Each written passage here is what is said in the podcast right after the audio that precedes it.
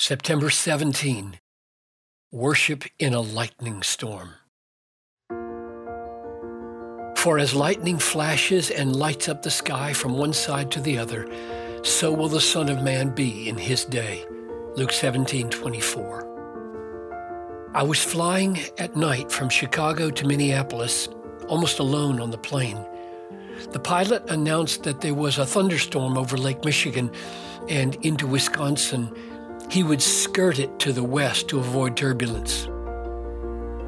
As I sat there staring out into the total blackness on the east side of the plane, suddenly the whole sky was brilliant with light and a cavern of white clouds fell away four miles beneath the plane and then vanished.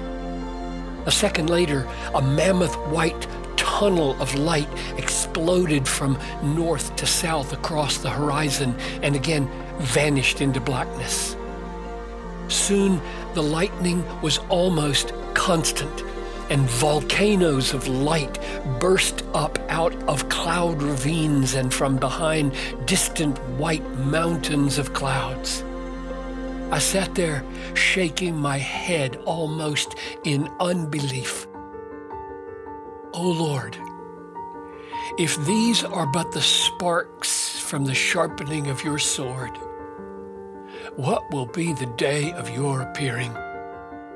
And I remembered the words of Christ as the lightning flashes and lights up the sky from one side to the other, so will the Son of Man be in his day. Luke 17 24.